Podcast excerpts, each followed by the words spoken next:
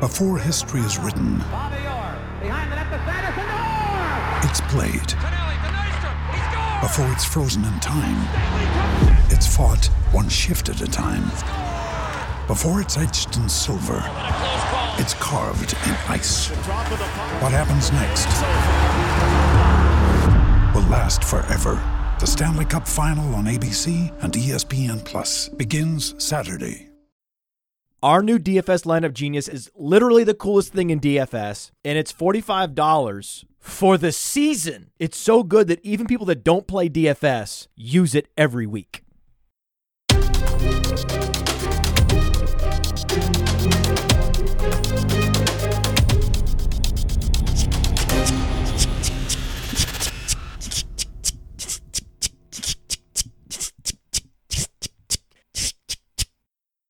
10 takeaways. Woo! Off we go.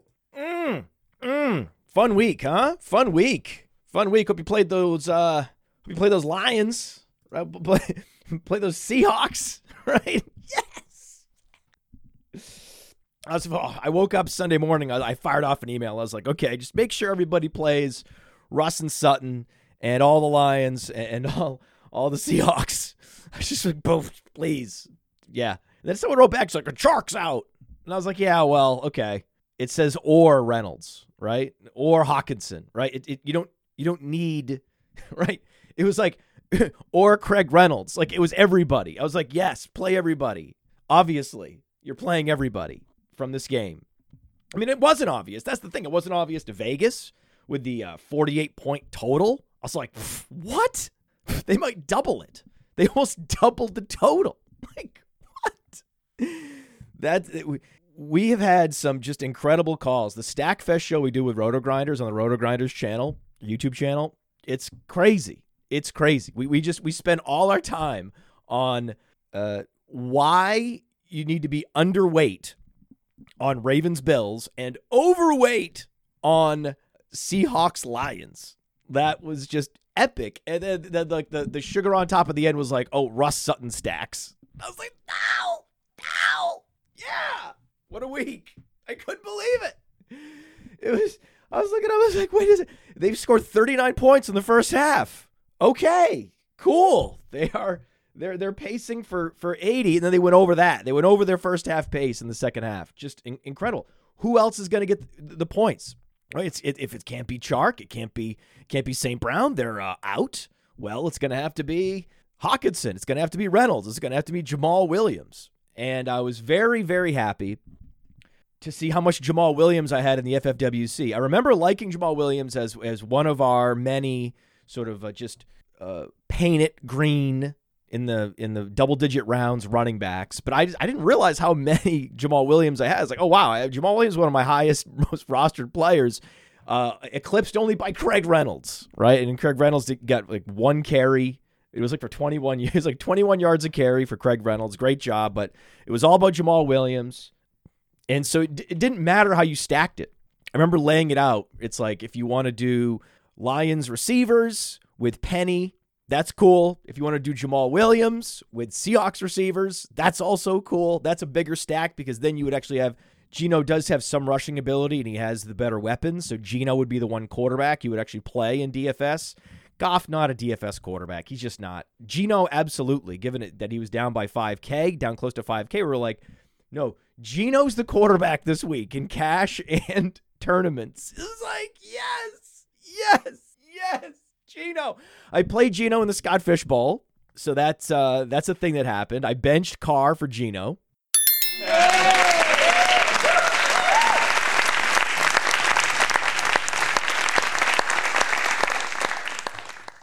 I feel great. I feel great. That game, right? That game, it was just, it was so good. And it was the reason why Player Profiler exists. Like, Player Profiler exists for a couple reasons, and we'll talk about uh, Trevor Lawrence.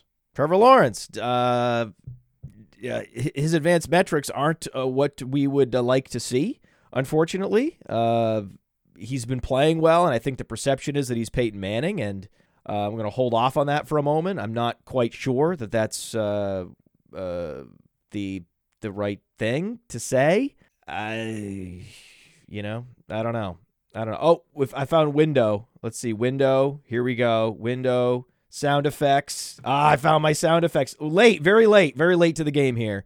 One more time, everybody. One more time. Just for the just yes, the game was at Detroit and it had a 48 point total with Geno Smith operating as one of the most efficient quarterbacks in the league thus far, and the Lions having one of the most fast paced, prolific offenses, and the point total was 48. Vegas, shame on you. And uh, we called it in, a, in, in an epic way that that game was going to smash way, way over, and that Geno Smith was DFS viable in both cash and tournaments, and that that was a game stack that even though the starting receivers were Josh Reynolds and Quintez Cephus and Khalil Raymond or Khalif Raymond, Khalif Raymond. I apologize to Khalif Raymond and his family for mispronouncing his name there. Not typically a starter though, right? Uh, TJ Hockenson, right? All the reasons why we were fading TJ Hockenson, you all the target competition vanished. So then you don't fade TJ Hockenson, right? Good shock, TJ Hockenson just I, I the glow from this game. It's just you don't. I was just refreshing the box score uh, watching that game just tick every time I opened the box score. There was like ten more points added. It was amazing. Let, us uh, another round of applause for me. Yeah, but but uh, Trevor Lawrence, mm, eh, a little bit worried. A little bit worried. Uh, he could not hit uh, Christian Kirk deep ever. Uh, and and again, why Player Profiler exists is it surfaces that Geno Smith is actually good.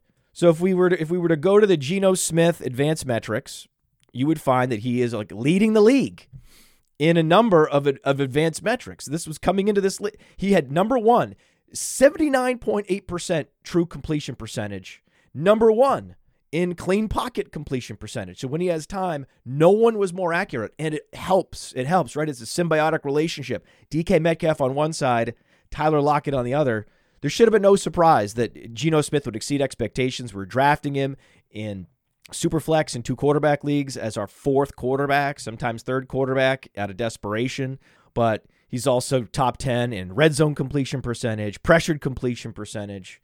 Uh, accuracy rating top five. So at any given ball, like forget the hands of his of his wide receivers, put all that aside. In a out of 10 rating system that we have for accuracy, 8.3 per attempt. Incredible. Incredible. That was the reason. That was the reason we cited on the Roto Grinder show for just going all in on this game, but specifically the Geno with Metcalf and Lockett. And if Metcalf catches a touchdown, right? I mean, then it's a 30 point week. Then it's it's so if, if one of those touchdowns from like Dissly or goes to goes to Metcalf, I mean, process wise, it was epic. He had 150 receiving yards. I mean, no, it, it wasn't like Milly Maker winning quality performance from, but just the way. Yes, of course, Hockenson, but it feels good. It feels good. And it's the Lions, too. It's it feels so good when it's the Lions, which is a team that you were so bullish on all year, to the point where I stopped mentioning them. I wanted to stop talking about them. I was like, we can't keep talking about the Lions. I'm like, no, you're drafting D'Andre Swift. No, you're drafting St. Brown. No, you're drafting Jamal Williams. You're drafting ev- all of them except Hockenson, I believe, because we had we had D- JJ Zachariason came on and had a really compelling case against Hockenson which was predicated on all these other guys being healthy, right? We, we loved Chark, like number, like I think Billy Muzio's uh, most rostered player in the FFWC was DJ Chark. So I mean, it was like crazy. Uh, and then it was just a, a, little ironic, right? That it was it was Hockenson that had the day, and he was the only guy we weren't the most bullish on. Uh, but that's because everyone, all the other top players were injured that that helps uh, for the law of the conservation of targets, right? So the law of conservation of targets comes into play in a big way. That concept that we coined uh, originated on this show.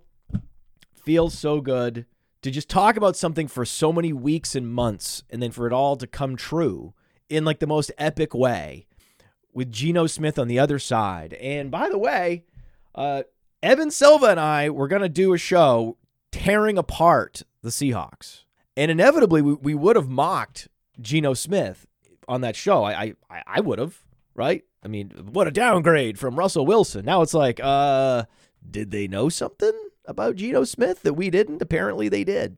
And I'm, I'm really, I'm just, I'm so impressed with Geno Smith in that he has persevered. He was uh, mocked and ridiculed uh, on a loop incessantly in New York, and that would have broken mentally, that would have emotionally broken a lot of people, a lot of quarterbacks. We'll see if uh, Zach Wilson can endure it. We'll see. We will see. Two interceptions uh, already, so but got the win. Continues, just just keeps his head up, like has has a, a positive disposition about the whole thing. Uh, apparently, he's got a he's a nice guy, cheery demeanor, and a positive attitude and just just keeps playing. It's like, hey, I'm making millions of dollars to play football as a backup quarterback. I'm gonna I'm gonna live my life and love it. Next thing he knows, he's a starter, and he's like, I guess I can do this. I, I guess I can. Uh, you know, he keeps that confidence in himself, and then boom, it all happens for him. I'm just so happy for him. I'm just so it's so it's so great. And you know, when I look when I talk about efficiency, check this out. So we get a little chart here, a little efficiency chart. So this was uh this was from rbsdm.com, okay? And my face is obscured, so we'll come over here. So look at the quarterback efficiency in 2022 through four weeks. Okay. Look where Geno Smith is. Now, Kenny Pickett, that's a small sample, but very encouraging, right? We asked the question why not just get it over with and start Kenny Pickett week one? Well, uh, Mike Tomlin fucked up. Mike Tomlin probably they would have an extra win if if they had Kenny Pickett. Kenny Pickett looks good. Kenny Pickett's always been better than Mitchell Trubisky. He was better than Mitchell Trubisky uh, last year when he was in college. He was better than Mitchell Trubisky this summer, and yet they didn't start him because they had this faux sort of meritocracy, especially in Pittsburgh, where they have to give deference to the veteran, and then that costs them games. And yet Pittsburgh's viewed as one of the great, you know, well-run organizations where they're costing themselves games with this arcane attitude. And I, I like uh, so with all the you know positives and negatives, right? All the attributes, all the positive attributes, and all the flaws. You know, Mike Tomlin is an above-average coach, but th- this disease that he has, which infects so many other coaches, where you just you have to give the the starting nod to the the veteran you brought in for the first four weeks, and then if you go one and three, it's like, well, where we? What do you think your record would have been had it been Pickett? I don't know, right? So, yeah, the Steelers are currently one and three, right? And uh, you know, if they had started Pickett, maybe they win that game, right? Maybe they they scored zero points in the first quarter. Maybe they scored a touchdown in the first quarter and win that game 27-24. It's very conceivable. So right there, there's a game they could have, should have won at home against the Jets. Had they started Pickett, probably win that game. So they would have at least been two and two had Pickett been starting all year, potentially three and one. So that's that's the price. That's the price uh, of of this irrational veteran deference that infects the NFL. And I don't know where we're at with takeaways. Like I'm, you know, I I, I didn't count the takeaways, and we're not uh, we're not going through all the takeaways like we normally do. Well, we should. I mean, Cody said that the people really like that that I go through all the takeaways, and then we come back, and then I actually dig into the details of the takeaways. So we will do that. We we will do that. This is the thing we're going to do once we talk a little bit more about this Geno Smith efficiency. So let's take a look at this chart because it is something special. So we're looking at on the x axis, okay, you've got the uh, completion percentage above expectation. And then on the y axis, you got EPA per play, right? So you can see Trevor Lawrence is neither completing passes that he should be completing, and they're not uh, gaining points on a per play basis. They're actually giving away points that they should be scoring. And a lot of this, it, admittedly, is heavily weighted toward air yards. So this model is not necessarily a model we created. Okay. And I can tell by looking at this model that it's heavily skewed by air yards. And and but Typically, our modeling would have more accuracy rating data in it. So you take this somewhat with a you know uh, you know tempered uh, enthusiasm for the accuracy. You know, sort of uh, temper your expectations on on exactly the, the the measurement, the underlying modeling that's going on to set this these data points. Um, not necessarily what we would have created, I'm sure, because I, I, could tell right away when looking at it, I was like, oh, this is heavily skewed by air yards. And you got to watch out a little bit when people do that because not all air yards are created equal. Uh, and it is possible for a quarterback to heave the ball downfield like Jameis Winston on a loop. And then, as you can see, you know, his uh, expect expectations or de- delivery on expectations uh, is is in the middle with a bunch of other quality quarterbacks, and it's like, well, I don't I don't know if that's actually true. So, Josh Allen below Cooper Rush, right? That's interesting, right? Justin Fields, not as bad as you would think. Jalen Hurts, worse than you would think. But Trevor Lawrence is the big surprise here. Trevor Lawrence. This also tells you that maybe, maybe we uh, Mariota's time in Atlanta uh, uh, could be coming to a close. So that's uh, that's just something to file away, right? File that one away. Not saying it's going to happen, but uh, just just uh, you know, file it away. You know, Mariota hasn't been good as a passer. I mean, look at look at what happened. I mean, Pitts nothing, right? London last week. Uh, let's see, what did he do? Uh, nothing, right? So Mariota is uh, becoming a problem, and uh, Desmond Ridder time is uh, not upon us, but it's coming. I mean, this chart tells you that Desmond Ridder's time is coming this season, so that's the takeaway there. But just again, Trevor Lawrence could be a sell high, especially in Dynasty. You can get a treasure trove of assets for Trevor Lawrence. Now might be the time, right? Although he's faced a, a couple, uh, you know, absolute monstrous defenses in back-to-back weeks, and the Chargers and the Eagles, you know, all werewolves, as Austin Ekeler likes to say. So he, he, he faced some werewolf-style defenses the last few weeks. But for now, the perception is that Trevor Lawrence is uh, is taking his rightful place among the elite quarterbacks, and the efficiency numbers tell a different story. So take take that for I have a little bit of Trevor Lawrence. Uh, but unfortunately, in that league that I have Trevor Lawrence, the one league I'm thinking where I have Trevor Lawrence, I also have Tua, so I, I and Deshaun Watson and Mac Jones. That's a true story. It's like so if I trade, I can't trade Lawrence or because uh, I, I have nobody.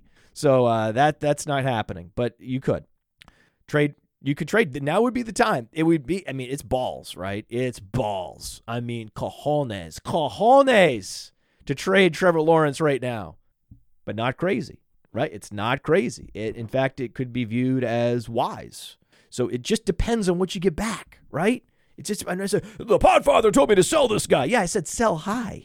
Sell high meaning put this guy on the block, and you might be surprised with what kind of, you know, wild offer you get. Where it's like, oh wow, someone really loves Trevor Lawrence. Right? That brand equity from Clemson, like it's it's still reverberating years since he was at Clemson. So you never know. You never know. We're, we're talking about multiple first round picks. You get another quarterback coming back, plus maybe other assets in exchange. I mean, there, there's a lot of things you could potentially get for Trevor Lawrence, especially in two quarterback and super flex leagues. Dynasty, right? Dynasty, super flex, and two quarterback leagues specifically. He's very difficult to acquire. People know that. So they're going to pay up. They're going to, and looking at this chart, you might think, it's worth a shot. Just put him on the block. I say put Trevor Lawrence on the block. I'm saying it right now. Put Trevor Lawrence on the block, see what happens. But not Geno Smith. The Geno Smith is not a sell high. This chart indicates that Geno Smith is actually a guy that you want to just ride out. Ride him out, baby.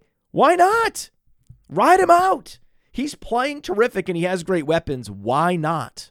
Why not? G- Look at it. I mean, this is cr- that's wild. That is just crazy. I love it. I love it. So, summarize the takeaways. Uh, Russ Sutton stacks hit. That was terrific. We are dominating the Scott Fish Bowl, the player profiler, Roto Underworld, uh, sort of a super team is dominating the Scott Fish Bowl.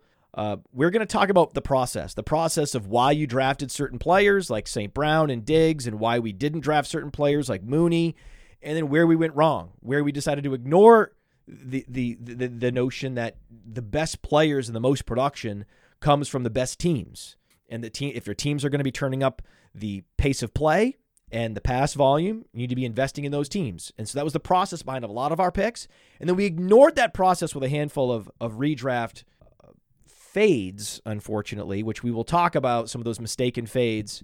Uh, process based. It's all process based, not results based. We're talking about process based mistakes right? Where we, we are going to have to take the L on some players. We'll talk about that, uh, as well as the players where we're, we're taking the W. And uh, so we'll, we'll, compare some players and players that were, were, seen as similar, but in the context of their offenses, one should have been much more valuable than the other. We need to talk about Clyde Edwards Helaire. We also need to talk about Clyde Edwards-Helaire versus Jonathan Taylor, which we will. We need to talk about Dameon Pierce. My daughter uh, watched some Dameon Pierce, and she had thoughts on Dameon Pierce. We got to talk about Breece Hall. Breece Hall and his comparison to Saquon Barkley. We need to talk about Javonte Williams and his injury, and Melvin Gordon and his fumbling. We need to talk about uh, the rise of George Pickens, the ascension of Kenny Pickett and the Pittsburgh offense. We need to talk about DJ Moore and what to do with him, Kyle Pitts, Michael Pittman, all in the context of, you know, what offense do these guys operate in? Let's check out the 30-30 club, the guys that that are reaching a, a 30% air yard share and a 30% target share in week four. CeeDee Lamb's dynasty stock, talk about that. The Vikings, three and one, we'll talk about that. Uh, we already know that, uh, you know, Geno Smith is a buy high. Trevor Lawrence may be a sell high, depending on what you can get for him. The Jags defense is looking incredible. Uh, even though they gave up, you know, 29 points, they look great doing it. And so uh, I, I would uh, look deeply at the Jacksonville Jaguars defense. We will. We're going to ask the question who is Bailey Zappe? There's a Cooper Rush principle for Superflex leagues we'll talk about. How Kyler Murray bailed out Cliff Kingsbury. That we have seen at Trey McBride and Chig Okonkwo. Okonkwo. Okonkwo. And then we'll talk about those that uh, started uh, Alvin Kamara. So that's the that's the that's the agenda for today's show. It's pretty it's pretty aggressive agenda. I don't know if that was I don't know how many takeaways that was. That was a lot of takeaways. Oh man. What if I get myself into? God damn. Mm-mm-mm-mm-mm. Oh gosh. Oh man. Well, so let's let's just let's just kick it off here. Let's just let's just uh, uh, so Lions Seahawks. Yay. And uh, Russ and Sutton, that was good process. You're not going to get me off that process. You're not going to come back to me and be like, "You should have known that the the, the Broncos would be uh, two and two, and, and and Russell Wilson would be underwhelming. You wouldn't be a top twelve quarterback in fantasy." And I said, "No. Well, well what is he? Russell Wilson we know to be accurate. His accuracy rating is historically high on playerprofiler.com, and he's pushing the ball downfield. That means it's going to happen for him. And through the first half, we were so celebrating. Like he was, he's rushing for a touchdown. He's airing it out downfield. Courtland Sutton touchdown.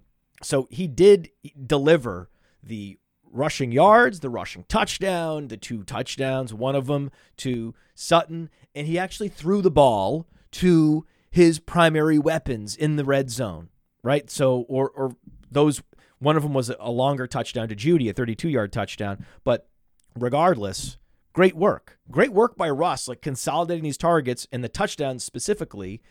And he got there. He was a great play. It was a great process play because why? The Raiders secondary, the Raiders defense. We know if there's going to be a, a game in which the Broncos were going to finally rise up, it would be this game. However, they only scored 23 points. So I'm going to take the W, right? So we're going to take the W on Russ and, and Sutton and uh, be very cautious about playing any of these Broncos moving forward because, again, the process was right. This was a, a quality offensive line. This is an accurate quarterback that pushes the ball downfield. And yet, this offense is dysfunctional, and they've now lost Javonte Williams. They've already lost Tim Patrick.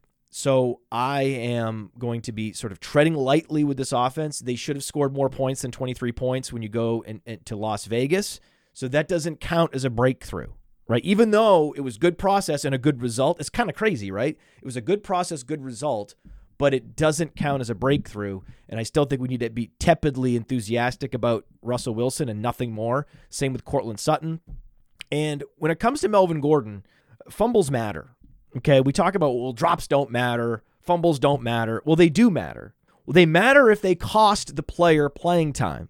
Okay, so ask Christian Watson if drops matter, right? When you drop a surefire touchdown in the first play of the season, and then the next thing you know, your role has completely changed. I mean, you you look down, you look up, and now your role is is completely different. You're no longer an outside wide receiver. You're no longer being run on double moves. You're now a jet sweep receiver. You're now in the Tavon Austin role, right? You're now a gadgety flanker. A gadget flanker is not where you want to be. That's not a great source of fantasy football points. You're going to have a few games where you you you take a jet sweep in for a touchdown and that's it. I mean, So that's where drops matter, right? And when fumbles matter is when they cost you playing time, when they when they break the trust of the coaches. Melvin Gordon's leading all NFL running backs in fumbles. That's not good. So what does that mean? It means that uh, spoiler alert, a guy that we're going to be talking about on the waiver wired show tomorrow is Mike Boone. You're going to want some Mike Boone. Why do we like Mike Boone? Well, it used to be that we liked stashing Mike Boone in deep, deep leagues because he's he's on the Broncos. This is going to be a great offense. Well, that's no longer true, right? So that's the problem. But he is super explosive. He is uh, a, a close comparable to David Wilson in a good way. David Wilson was a first round pick, super explosive, but his career was derailed by a neck injury. Mike Boone is a lightly raced race car. He's just 27 years old. So I think you you love Mike Boone right? You love Mike Boone as a stash. My guess is that Javonte Williams' injury is a sprained knee. Uh, I'm going to go with a sprained MCL as my guess. I haven't seen the, the latest news on what the diagnosis is exactly, but I'm going to say it's at least like a grade two uh, or uh, potentially a grade three MCL sprain. And that's going to cost him at least three to four weeks, if not more, potentially six weeks with a serious uh, knee sprain. Uh, like a Nick Chubb uh, has experienced one of those, uh, you know, and then in, in when Nick Chubb was out, Kareem Hunt underwhelmed. So there's no guarantee that Melvin Gordon is going to smash in Javonte Williams' absence, but who did who did have some smash weeks when Chubb was out? It was actually D'Ernest Johnson. So Mike Boone could be like an explosive D'Ernest Johnson. Hey, right? That's pretty good. That's pretty good. So that's that's that and and and that was pretty much like the the way we wanted to play DFS this past week was, like I said, uh, less exposure to Bills Ravens, wind down the exposure there, ramp up the exposure on Lions Seahawks, and, uh, and and play some some Russ Sutton. That worked out really well. When looking at the the Lions Seahawks games, also what I love about these game stacks and why we focus so much on game stacks, you've noticed why you guys focusing on game stacks so much? It's because when you look at these new DFS prop games, the way you solve these DFS prop games is to go all in on a particular game theory for a particular game scenario. Okay. So the theory of Lion Seahawks is that it's going to smash the over. So you you could you could go over on Jamal Williams and over on Hockenson and over on Reynolds and over on Metcalf, and they all hit. And so that's how you can line up these props and you can get your 20x payout, right? That's that's the beauty of it, right? And that's why we have these platforms like a no house advantage. That's what they're all about. They're all about these parlay games where you stack props one top of one another and then you juice the payout, right? No house advantage, check it out. Get it in the App Store, No House Advantage. Get it on uh, you know, Google Play as well. Just go to nohouseadvantage.com and use your promo code Underworld when you do, or Podfather. They both work. Either one, and uh, twenty five dollars instant deposit match. Twenty five dollar instant deposit match at No House Advantage, and get ready. Right, we tell you every week that it's not just about the Milly Maker anymore. Right, when you watch a show like the Stack Fest. It's not just about the Milly Maker, it's about talking through scenarios where you can take overs so, for example, what we talked about on the Stackfest show was with Russ and Sutton to also go either Davante Adams, he hit his yardage over, and or Josh Jacobs. So that was the that was the other logic. So then you could have you could have absolutely hit on all of those, right? But the problem is, unfortunately, not all of these stacked up parlays hit. Even though it was great process, Sutton only hit 52 yards. So even though Sutton delivered with the touchdown and the 16 plus fantasy points, he didn't actually hit in a parlay game, even though I would have considered that great process. It was great process. Okay. It was. It was say what you want. It was great process. But so the process and the result is what you wanted because it, the game smashed so hard with uh, Seahawks Lions. And it was good process. Didn't quite get the result. You've stacked all those parlays as we suggested on No House Advantage. Code Underworld for that $25 instant deposit match. And then this week on No House Advantage, th- there's going to be yet more, right? Mean, Dario does the first mover show on Mondays, looking ahead to what are the games and the exact player values that we like six days from now. So the, the, the content machine is already churning here. And you've noticed that we have a, a, new show on Saturdays, The Game Plan with Maddie Quoom. Uh, that's a, a, a, podcast and a streaming show on Saturday. And we also have the Player Profiler Today show hosted by Jack Kavanaugh. Interesting fact Jack Kavanaugh, Maddie Quoom, and myself were all top 100 in the Scott Fish Bowl heading into week four. No other provider, no other stat site, fantasy site had three dudes in the, the top 100 of the Scott Fish Bowl. The Scott Fish Bowl is the place that we all compete. It's the one true championship of fans versus analysts where every analyst participates. And there's no other fantasy football tournament where all the analysts participate. Doesn't exist. Like this is Thunderdome. This is our Thunderdome. And w- I'm undefeated. They're undefeated. The guys that are hosting the most shows on this channel, uh, let's see, uh, the Podfather Matt Kelly and uh, Jack Kavanaugh, right? We're, we're both top 100. And Matty Kum, I think, is top 15. And uh, so there you go. There you go. By the way, Cody, I looked up Cody just just because I was hoping he would be in the chat today. And uh, so I looked up Cody. Uh, so uh, Cody's not in the top 1,000, unfortunately. He wasn't. He may, maybe he had. Maybe he smashed this week. We, we know we, Monday Night Football hasn't happened yet. Anything's possible. Cody ranks uh, 1,386. Not bad, right? That's that's that's middle of the pack. It's like a 2,500 person tournament. Why? Why? Well, uh, Stefon Diggs, right? Lamar Jackson, right? That was these were two of the strongest takes we had in the offseason. And, and I look at my Scott Fishbowl team. Oh, there's Lamar Jackson. Oh, there's Stefon Diggs, right? Uh, Justin Jefferson, right? We we knew that these wide receivers could actually compete on a weekly basis with Cooper Kupp. Now, will they ultimately? Probably not. Will Cooper Kupp be the number one wide receiver uh, in all of fantasy this year? Uh, probably probably. And uh, I, once upon a time, was not necessarily what you would call bullish on Cooper Kupp. And we learned a big lesson, right? Cooper Kupp smashed the Senior Bowl. And after that, I said, we're going to the Senior Bowl. Cody, you and me, we're going to the Senior Bowl. Because the roster watch guys were like, you guys don't know what you're talking about. Cooper Kupp is amazing. You're fucking up. Even the, the RotoViz guys came on and said, hey, you, you need to look at Cooper Kupp's special teams production. This guy's great at football. You guys are fucking up. And so we, we take all this advice and we say, okay, okay, we'll, we'll update our process. Not a big deal. We'll figure it out, right? We're not going to whiff on a Cooper Kupp again. It's fine. But once upon a time, I mocked Steve Smith, the Steve Smith, a former uh, star wide receiver for the Carolina Panthers, who also at one point in his history as a football player broke a teammate's orbital bone, right? Now, again, a non superstar does that, he's uh, released. Steve Smith does that, and the coaches are like, "Hey, Steve, can you can you just be be nicer? Come on, buddy."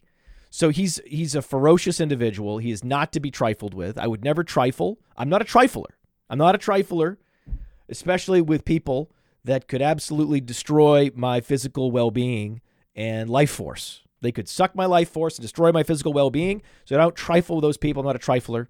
I trifle more with a microphone. And again, uh, I did the thing that you're not really supposed to be doing, which is you uh, call people names. Now, I didn't mean to. I think I was joking. I think it was uh, tongue in cheek because, as you know, I rarely come on here and call people idiots. I don't do that. And I was, uh, I don't know. I, I, I think I don't remember exactly how this went down, but it's just not in my nature to call people names. I try to like explain behavior, criticize behavior, criticize thoughts, ideas, but not you know just characterizing a, a person's you know, entire uh, identity as a particular you know uh, disparagement, right? I mean that's just that's just it's rude and it's inappropriate and it's also just wrong, right? Because human beings are complicated, right? So of course I I didn't think that Steve Smith was an idiot at the time. I uh, but somehow, some way, I thought it would be funny to say those words. And uh, as it turned out, Um, yeah, that ended up on the internet. We ended up clipping it for YouTube. And you know, some people ask me like, why don't you take that Cooper Kupp uh, video down where where you and JJ are mocking Steve Smith for having Cooper Kupp number one in his uh, rookie rankings? Uh, and I was like, well, it's it's we're an open book here, right? I'm not hiding from any positions ever taken. Everything's on the internet, right? You, anyone can go back in time and listen to any podcast and hear what I was thinking about any particular player, and we lay out our reasoning, right? Just like JJ came on this summer and laid out the reasoning behind why he wasn't drafting TJ Hockenson, and then TJ Hockenson completely smashes this week. Does that mean that JJ Zachariason was wrong? No, no. When you look at what happened, well, their top two receivers were out. And if you actually listen back to the the totality of our show, we originated the phrase the law of the conservation of targets. And if you can actually have the desire at one point in time, if ever, to run your own fantasy team, to actually, you know, wake up in the morning and turn your brain on, then you would have known, oh, Hockenson's probably good shock today. Yeah. And you don't need me for that. Like you don't I don't I don't need that's the advice you don't need from me. Okay? I assume you don't need that advice. Others might might appreciate me telling them, hey, play Josh Reynolds. Josh Reynolds got there in a big way. But you don't need me to tell you to play Hockenson for Christ's sake, right? And, and, nor was the position to fade him before all these injuries wrong. He wasn't performing, right? So we look back at the process and results. Hockenson when St. Brown and Chark were playing, was not delivering on his ADP, right? So anyway, the totality of the takes is what matters. And certainly uh, my position on Cooper Kupp in 2017 is time capsuled forever on YouTube. And apparently, apparently, Steve Smith found it. And uh, w- with his partners, Underdog, Underdog, Underdog, that Underdog, Underdog did me dirty. Underdog was like, "Hey, Steve, we're gonna do a we're gonna do a clip of uh, of someone from the internet we, that we found uh, basically calling you an idiot, and we're gonna play it for you. We're gonna see your reaction, right? And and then you can take it and do what you want with it. So uh, you know, most people would be like, "Oh, underdog, we're supposed to be partners." I mean, we talk we talk about the underdog resurrection tournament, right? That's starting in week six. That's coming up, right? So you could play best ball starting in week six, where we we we laid it all out, like the week 15, 16, 17, 18 schedule, and we found a particular team. I remember we found remember we found a particular team that uh, San, San Francisco 49ers, right? Have Actually, it's not the Jets, it's the San Francisco 49ers that have the best schedule during that period of time. And why do we do that? Because we're playing volume drafting in the Underdog Resurrection Tournament. Promo code Underworld, a $100 instant deposit match. You put in 100, you get 100, and you can keep playing best ball even while the season is happening because it doesn't start until week six. And then if you want to dive in and get a little bit of edge on your competition by studying the end of season schedule, then by all means do the research and go win a bunch of money playing fantasy football. That's what we're all here to do. Underdog Fantasy, promo code Underworld, $100 instant deposit match. That's the max. After 100, we, we give you the, the deposit match up to $100. So you, you put in 100, get 100. And uh, you put in 120, you get 100. You put in 130, you get 100. So that's how it works. Love Underdog Fantasy. And beyond the resurrection, we there's the, the gauntlet right? Where you could play daily fantasy, snake draft daily fantasy. I love snake drafts. I prefer snake drafts. So my ranking system is auction drafting, snake drafting, and then salary based drafting. And so if I can do a daily DFS game with a snake draft, well, I want to do that too. So that's great. There's so many reasons to love Underdog, right? Resurrection, Gauntlet, not to mention NBA DFS, NBA Best Ball, NBA Pick'ems, NFL Pick'ems. It's great. It's great. But they did do me dirty. They did. They did uh, tee up Steve Smith to uh, make me look really bad. Look really bad. But here's the thing: I celebrated it. I went. I went. I went immediately to my wife, my daughter. I was like, "Can you believe this? Can you believe this? Steve Smith's talking about me. They're playing. That's me." And I, am sending it to Billy. Billy's like, "Oh, that's pretty funny." I'm like, "That's me, Billy." He's like, "Oh, wait, that was you." Sending it to everybody. It's like, you guys don't recognize my voice. Has my voice changed? very few people recognized my voice. I mean, members of the here's the thing. This is the crazy thing. Can we just talk for a moment to everybody in this audience for a moment? This makes me both very happy and very disappointed simultaneously two things are happening. My friends and my family didn't recognize my voice. You did. So, members of this audience, uh, Twitter followers, show listeners, and then I realized like many of you listen to me and have heard my voice a hell of a lot more than my friends, especially my childhood friends, and or even my family. Think about that. I'm closer to you than I am to anyone else in this world. That is both terrifying and magical because I don't know any of you. This is the weirdest thing. I don't know you. I've never met any of you. We have no emotional connection whatsoever. But you technically know me better than these people who I do have an emotional connection with. Like my sister's like, oh, that was pretty funny. And I was like, no, no, no, that, that, that, that was my voice, everybody. That's me. Like, oh, really? And all of you uh, instantly, you're like sending me, you're forwarding it to me. You're like, can you believe this happened? And I know some of you are like, I haven't seen this. Are you going to ever play this goddamn clip, Podfather? And the answer is, of course I am. Here it is. I said Cooper Kupp was the best wide receiver in his class. I love Cooper Kupp. I know you got uh, Corey Davis. I got Cooper Kupp as number one. His cup's never empty. And the dude said that Steve Smith is an idiot. Steve Smith, you're an idiot. He said that Cooper Kupp was his wide receiver one. Steve Smith knows nothing about wide receiver evaluation. He was the most well-rounded wide receiver in the game. Oh, oh, unbelievable. Oh. I said Cooper Kupp was the best wide receiver in his class. I love Cooper Kupp. I know you got uh, Corey Davis. I got Cooper Kupp as number one. His cup's never empty. And the dude said that Steve Smith is an idiot. Steve Smith, you're an idiot. He said that Cooper Kupp was his wide receiver one. Steve Smith knows nothing about wide receiver evaluation. He was the most well-rounded wide receiver in the game. Uh, uh yeah. So uh, this that's the thing that happened. That video went up on uh, the uh, underdog Twitter account. So uh, cool, cool. Yeah, I feel great. I feel great. I did feel great. That was the weird thing. It was like, what's wrong with me that I was celebrating just my own fame, my own sort of voice being heard by thousands and thousands of people at the expense of, oh, I don't know, being correct, being smart, looking like a buffoon, looking like an asshole. All of those things were true. And yet I was like, yes, I did it. Steve Smith was talking about me randomly on the internet. I look terrible. I'm a laughing stock. Love it. Cool. Yes, we won. Like, how? This is crazy. And uh, yes, in the chat, Johannes is saying that this has turned into a mini mind of mansion, that we've, we've strayed away from takeaways. And that is true.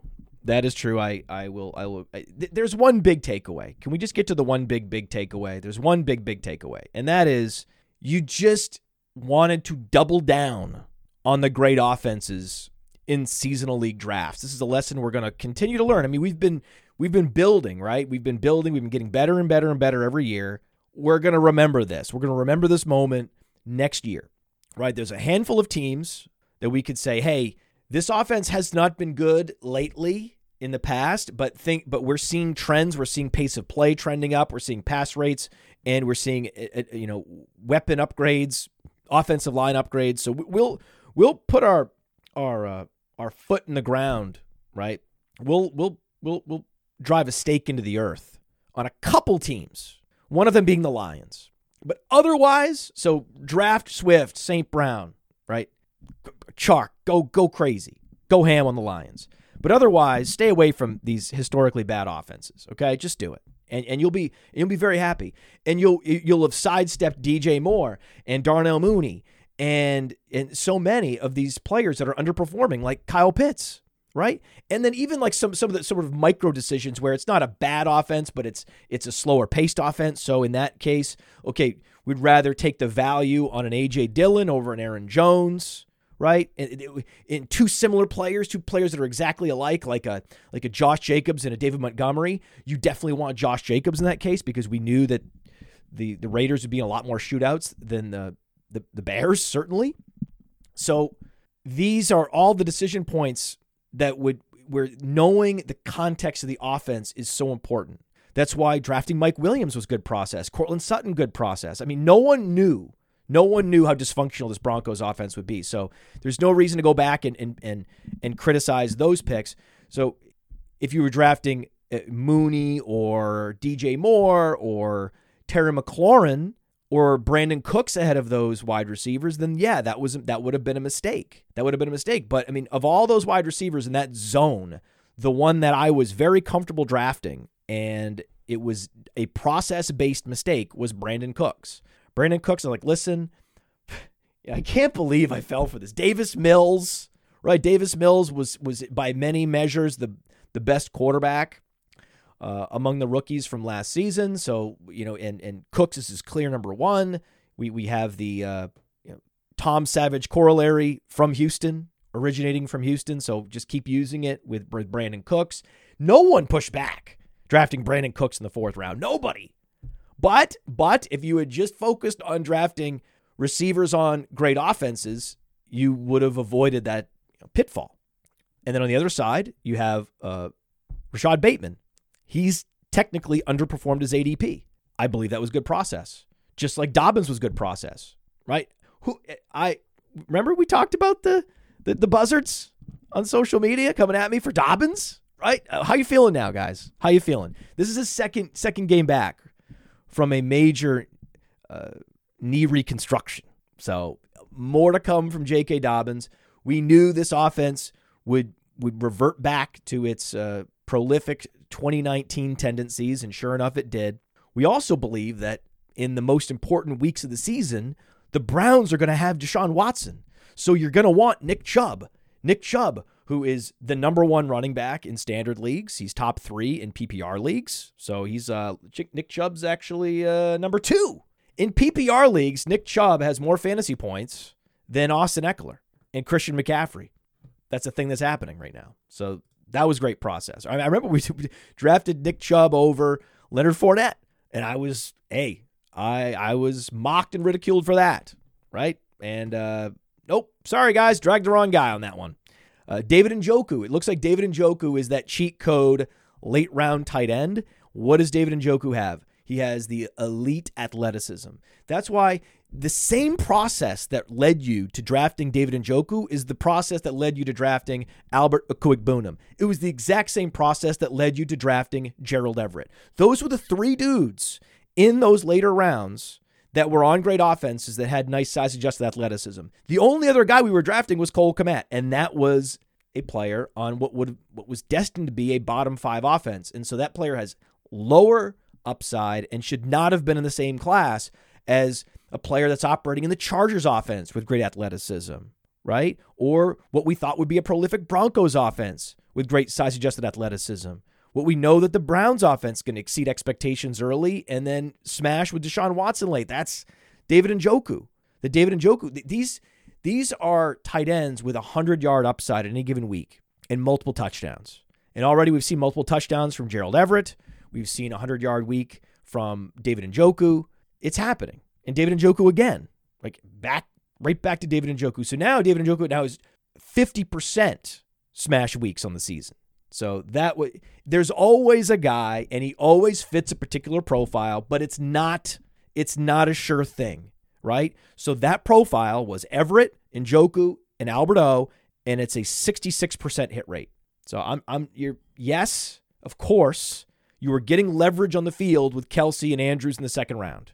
However, right? However, that was also the round where you wanted to draft a running back. You wanted to draft Saquon Barkley. You wanted to draft Nick Chubb. You wanted to draft DeAndre Swift. So, uh, unfortunately, this season there was only one second round, and that was where we were getting our running back, and that that saved us from some some real landmines like a Deebo Samuel, right? If you're if you're like or by drafting by going after a guy like Courtland Sutton or Mike Williams, you you avoid the pitfall of a, of a Kyle Pitts. Kyle Pitts, another guy on a team that projected to be you know bottom 10 in scoring. So what is the real upside of a guy like that, right? And so if you look back, Brandin Cooks was a mistake. That's a mistake we're not going to make again. Another mistake in the same zone was to not be more bullish on Jalen Waddle. Because if you think about it, you got to be consistent. If you love Chase Edmonds because you believe this offense is going to take a step forward, then you also need to be open to the idea that Tua can support two fantasy relevant wide receivers week in, week out. And you know Waddle has the big boom upside, but I was thinking of Waddle like I was thinking of DeVonta Smith, being a guy that's more of a best ball receiver than a, a you know a seasonal league, traditional seasonal league wide receiver that you can start week in, week out with confidence. Knowing that Tyreek Hill was going to be the, the center of gravity in that offense, I, I, I didn't see it. But if you're going to start with the premise that this offense is going to ascend, then you need to change that whole view of Jalen Waddle, right? So that's where there was, if, if you were going to go back and, and criticize process, it's like, okay, why? So you're, you're not drafted Mooney, but you're going to draft Brandin Cooks? That doesn't make sense. Fair. Absolutely fair. Okay. It, you're going to draft Chase Edmonds. Good process, by the way. I stand by that process. Uh, but you're not going to draft Jalen Waddle. That, that doesn't make sense. Agree. Fair. Lesson learned. Lesson learned. But there's a deeper lesson. And the deeper lesson is to not let preseason narratives allow you to totally fade starting players. They don't have to be explosive playmakers, starting players on great offenses, right? I'm looking up and I'm seeing Miles Sanders, 100 yards and two touchdowns. And this is a guy I've been drafting aggressively for five years. Has he even been in the league five years? Four years, three years, whatever, two years, maybe a year. I don't know, right? So if you love Miles Sanders, you know, in the third round last year or the fourth round last year, how you not love him in the eighth round this year?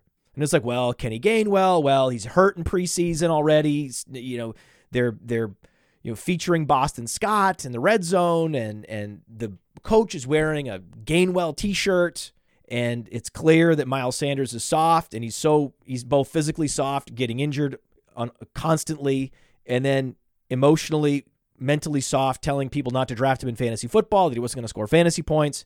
And eh, are, are there any metrics around any of that analysis? Around any of those observations, or any of those performance based, or efficiency based, or opportunity based, not really. That's all t-shirts and you know softness versus hardness and you know preseason usage extrapolations that can lead you down the wrong road.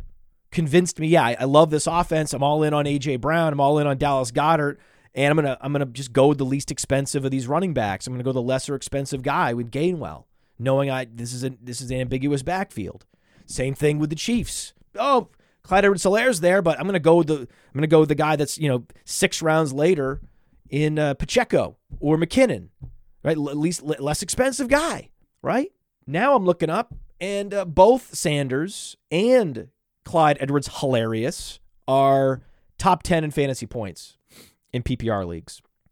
Miles Sanders is ahead of Aaron Jones, Joe Mixon, Leonard Fournette, and Jonathan Taylor. I mean, Jonathan Taylor is is it's it's a catastrophe. What's happened with Jonathan Taylor is a catastrophe. Just to put it in context, I mean, Nate List needs to be careful about this, right? So this context is important, but I just want Nate List to know he needs to be careful. Okay, Nate, be be very careful, Nate. Clyde Edwards-Helaire, yes, has 75.5 fantasy points this year. Jonathan Taylor, 50. 75 to 50. Edwards-Helaire is a top five fantasy running back. Jonathan Taylor is uh, not being productive and not uh, healthy. It's also a bad offense, right? It's a bad offense who thought that they could bring in a retread quarterback to replace their last retread quarterback, and then that would sustain Taylor and Pittman, and right. So that was the reason why to go AJ Brown over Michael Pittman, right? We did that in in the FFWC main event. Took Brown in the second round. Brown was a clear smash because that offense was set to ascend. Colts offense, this narrative is because it's narrative based. It's nothing. There's no metrics to support that somehow, some way, Matt Ryan was ready to have a career renaissance.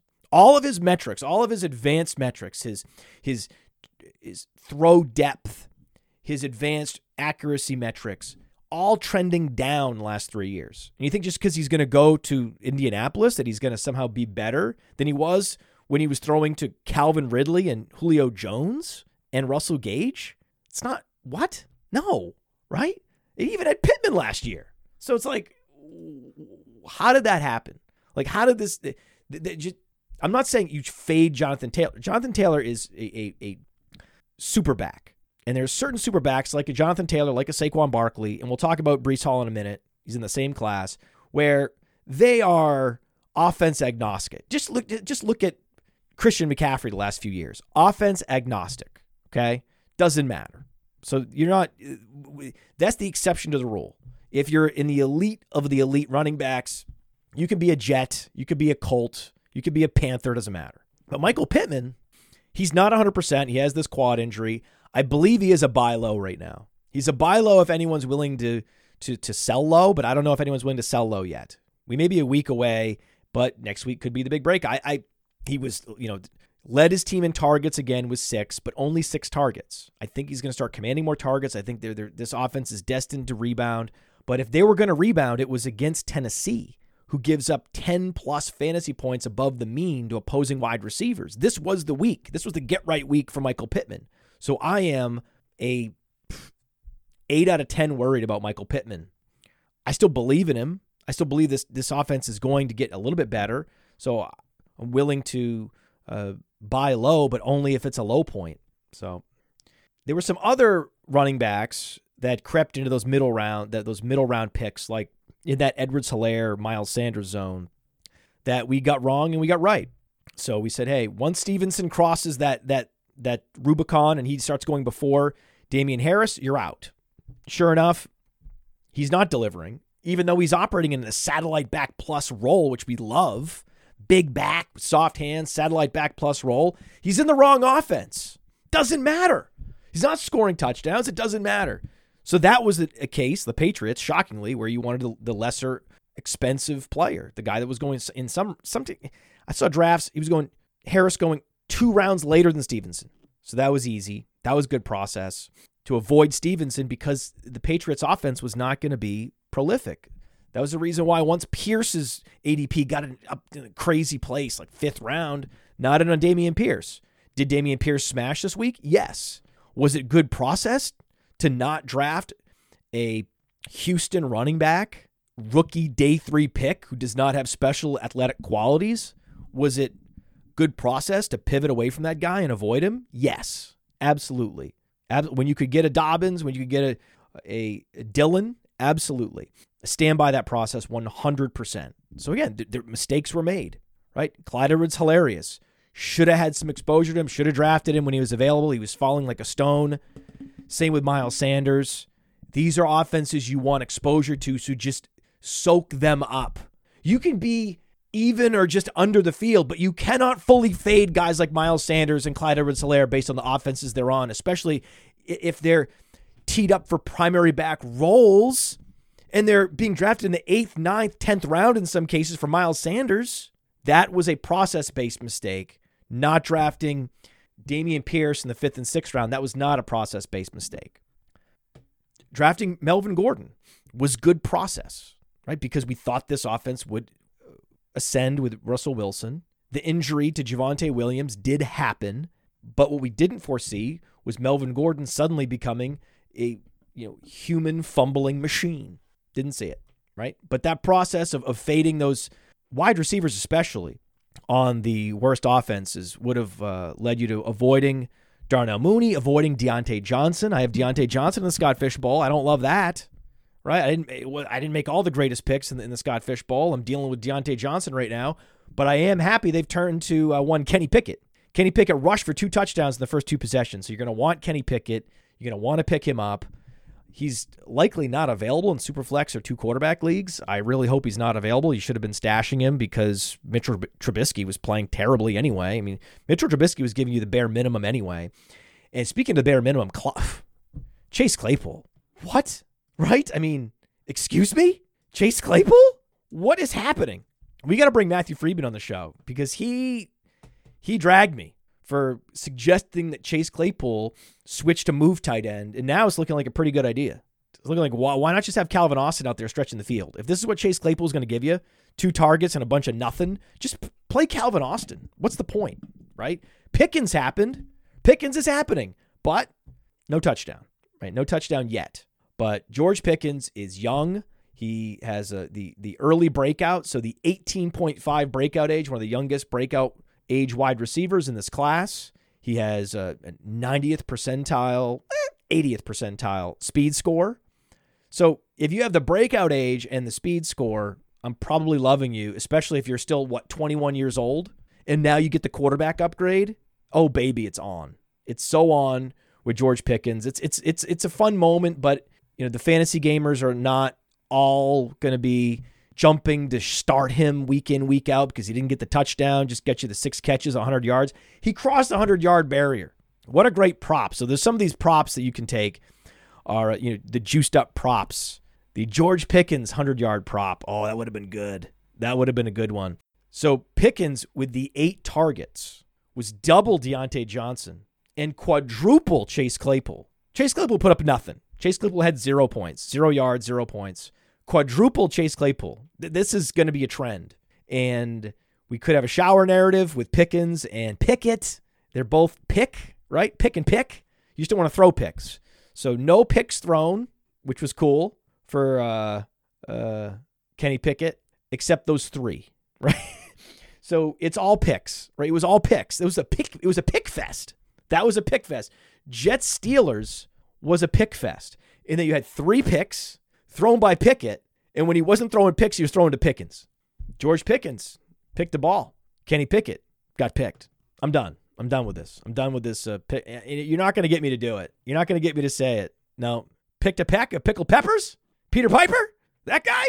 You're not gonna. I'm not going to say it. I'm not going to say the Peter Piper thing. I mean, you're not going to get me to say it. I might have already said it, but you're not going to get me to say it. I won't say it. I won't say it. Fine. Peter Piper picked a peck of pickled peppers. God, that's why, we, by the way, this is why we have this screen guard, this wind guard here on the microphone, because I pop my peas. But because I pop my peas, I'm great at saying pickled peppers and George Pickens, as well as picks by Kenny Pickett. I said it. I believe we have more takeaways because, so you go to our Discord, right? So our, our Discord is uh, discord.gg forward slash player profiler. We have thousands and thousands of members, and I post my show notes for all the shows in the Discord. So now I'm, I'm committed. Like I'm, I'm pot committed to the show notes. And I'm looking at the chat, and the chat wants me to talk about uh, Romeo Dobbs. Romeo Dobbs is playing well. He's playing a proper outside wide receiver position, which is a high trust position in the Packers offense. You need to earn Aaron Rodgers' trust to play on the outside, and he is doing that which means he is going to be productive. But he's on the Packers, and Lazard is the primary option there. Lazard is the alpha this week. It's not. It's not going to be Dobbs. It's not right. It's going to be Lazard this year. I don't know what's going to happen next year, but I also know that Aaron Rodgers is about to retire. So I'm not that bullish on Dobbs. He had eight targets and less than 50 yards. So his yards per target was not impressive, but he did give you the touchdown and he was clutch. He commanded targets late in the game when they were driving to kick the field goal to win. Doubs was getting open.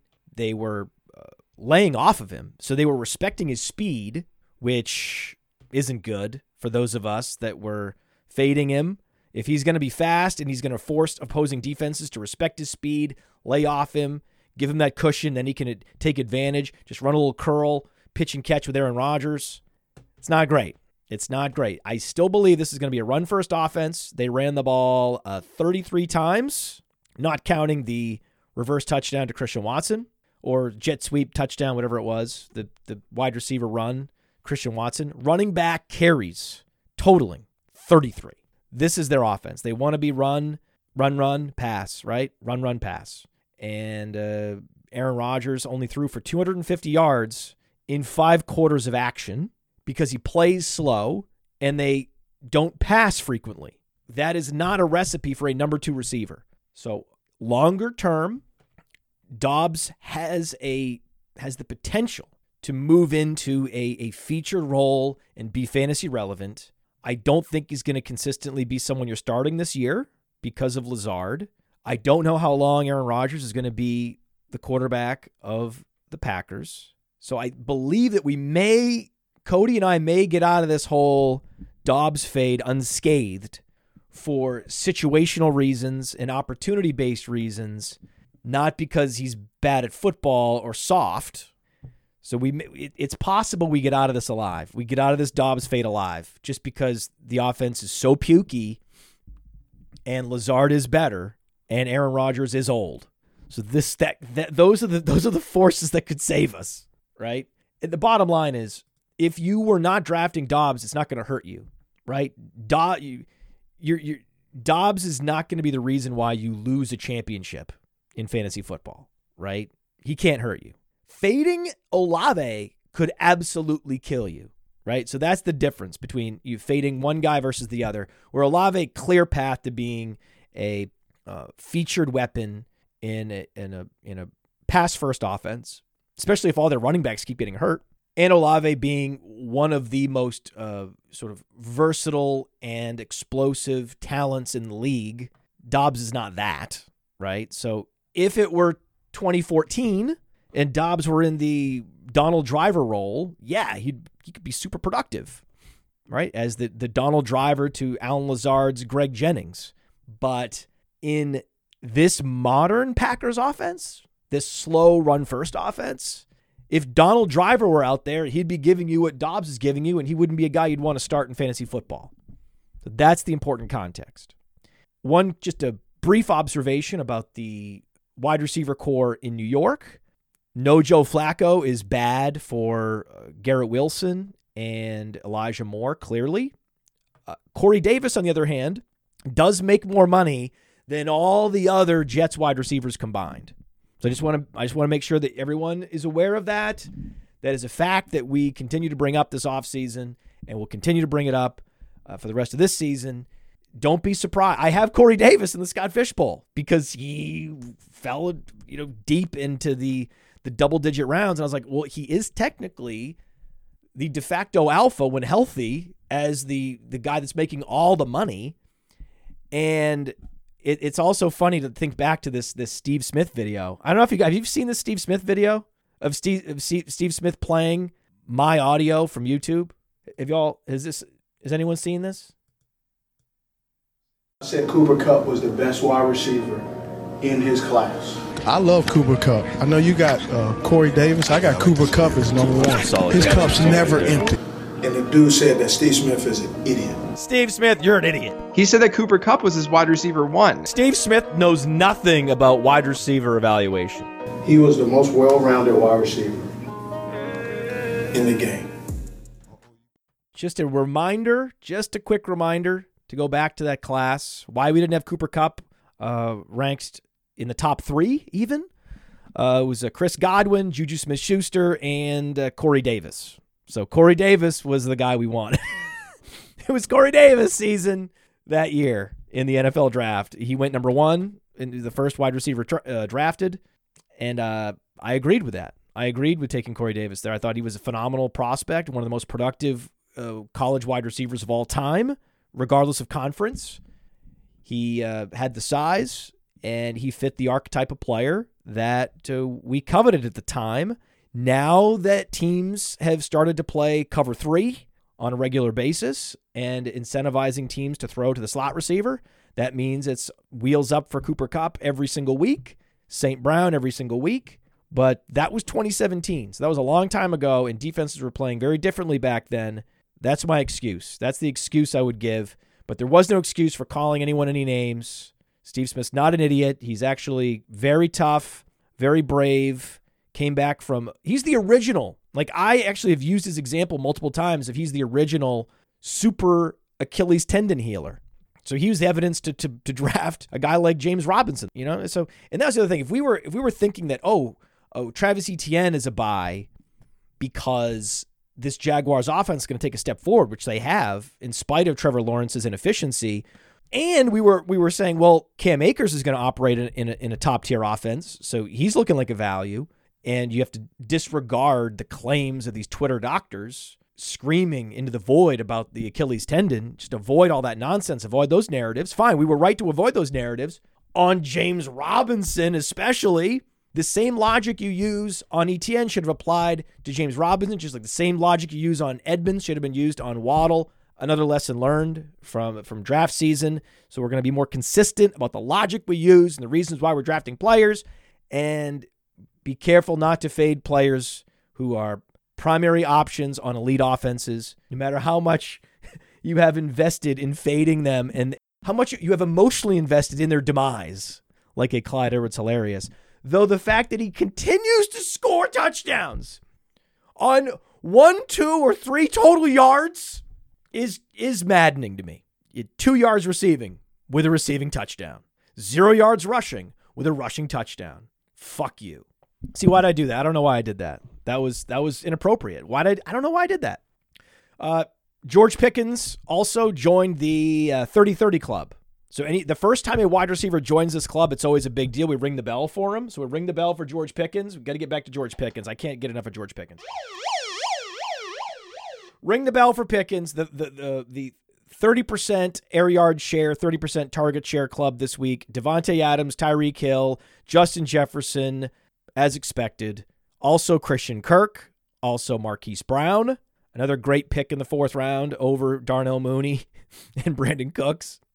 DK Metcalf. Oh, suddenly DK Metcalf's in a good offense. Oh, fading him, looking like a mistake.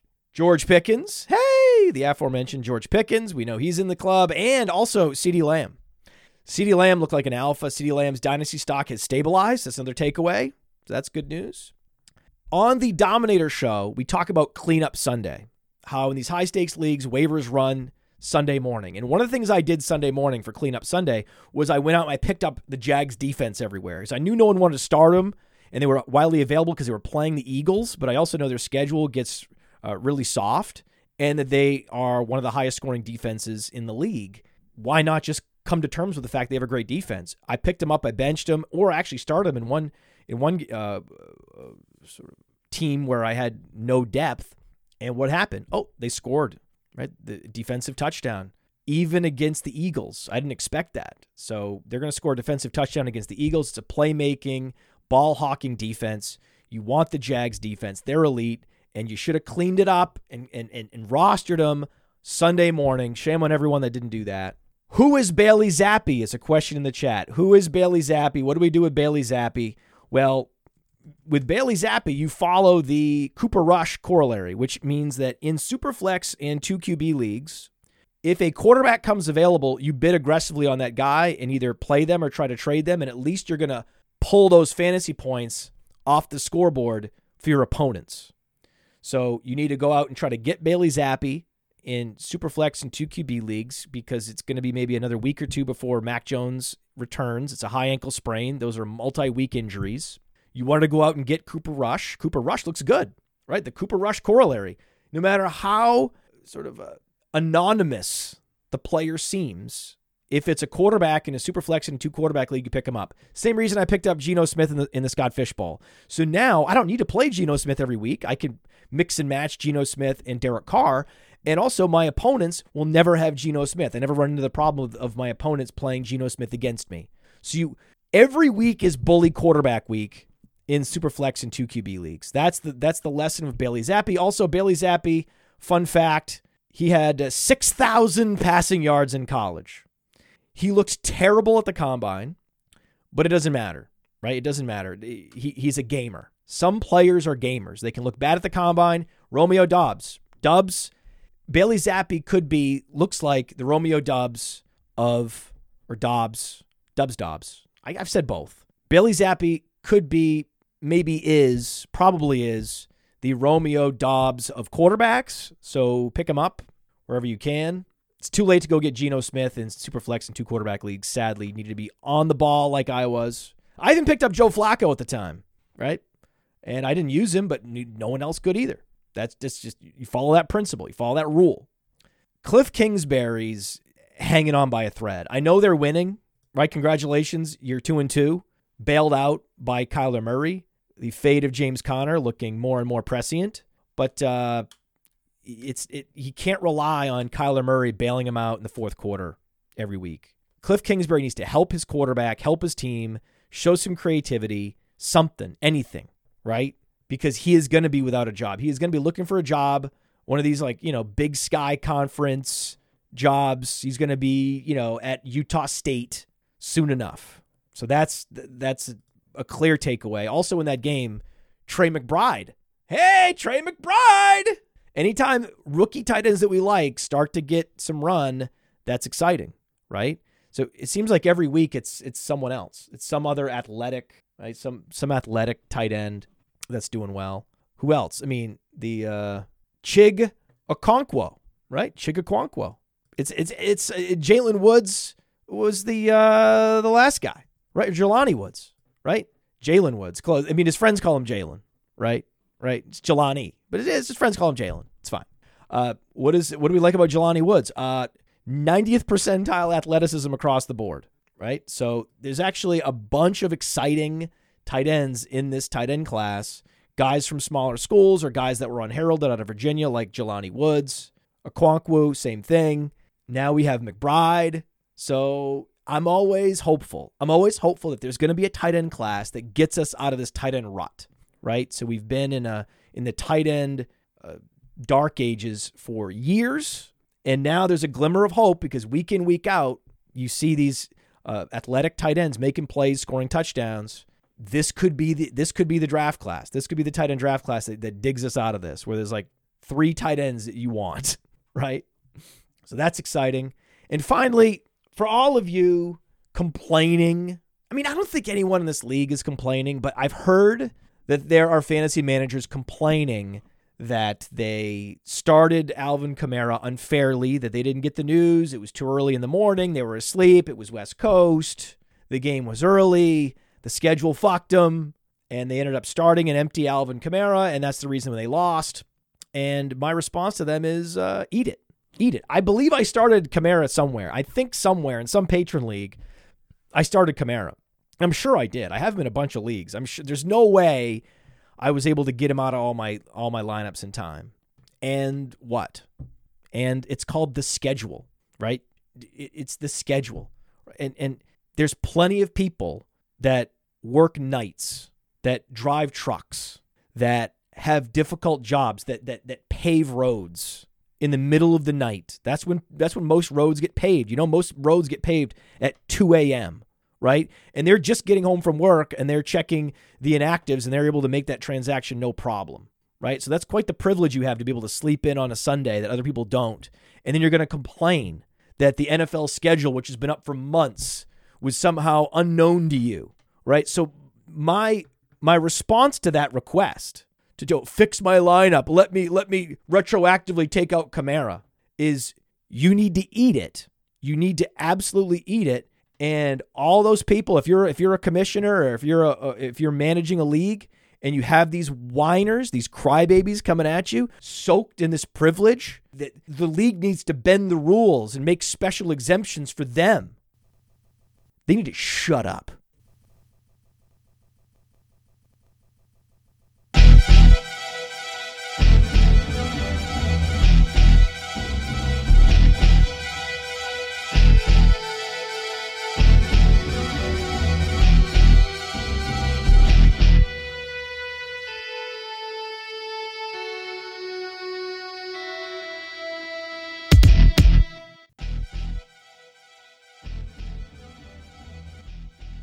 all those people if you're if you're a commissioner or if you're a if you're managing a league and you have these whiners these crybabies coming at you soaked in this privilege that the league needs to bend the rules and make special exemptions for them they need to shut up.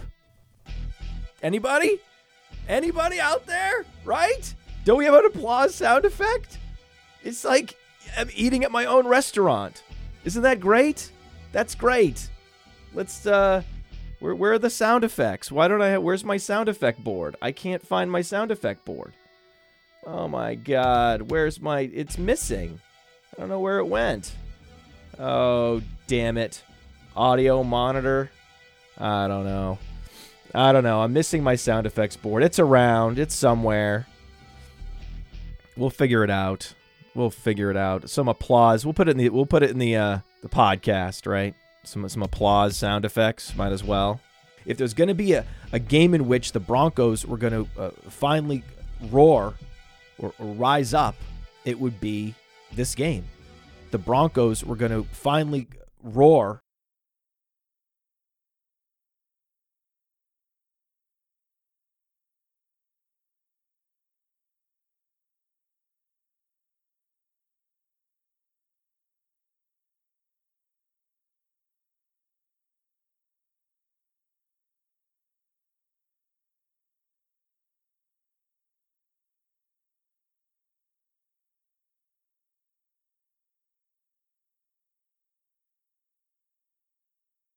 Steve Smith, you're an idiot. And the dude said that Steve Smith is an idiot. Steve Smith, you're an idiot. Steve Smith, you're an idiot. And the dude said that Steve Smith is an idiot. Steve Smith, you're an idiot.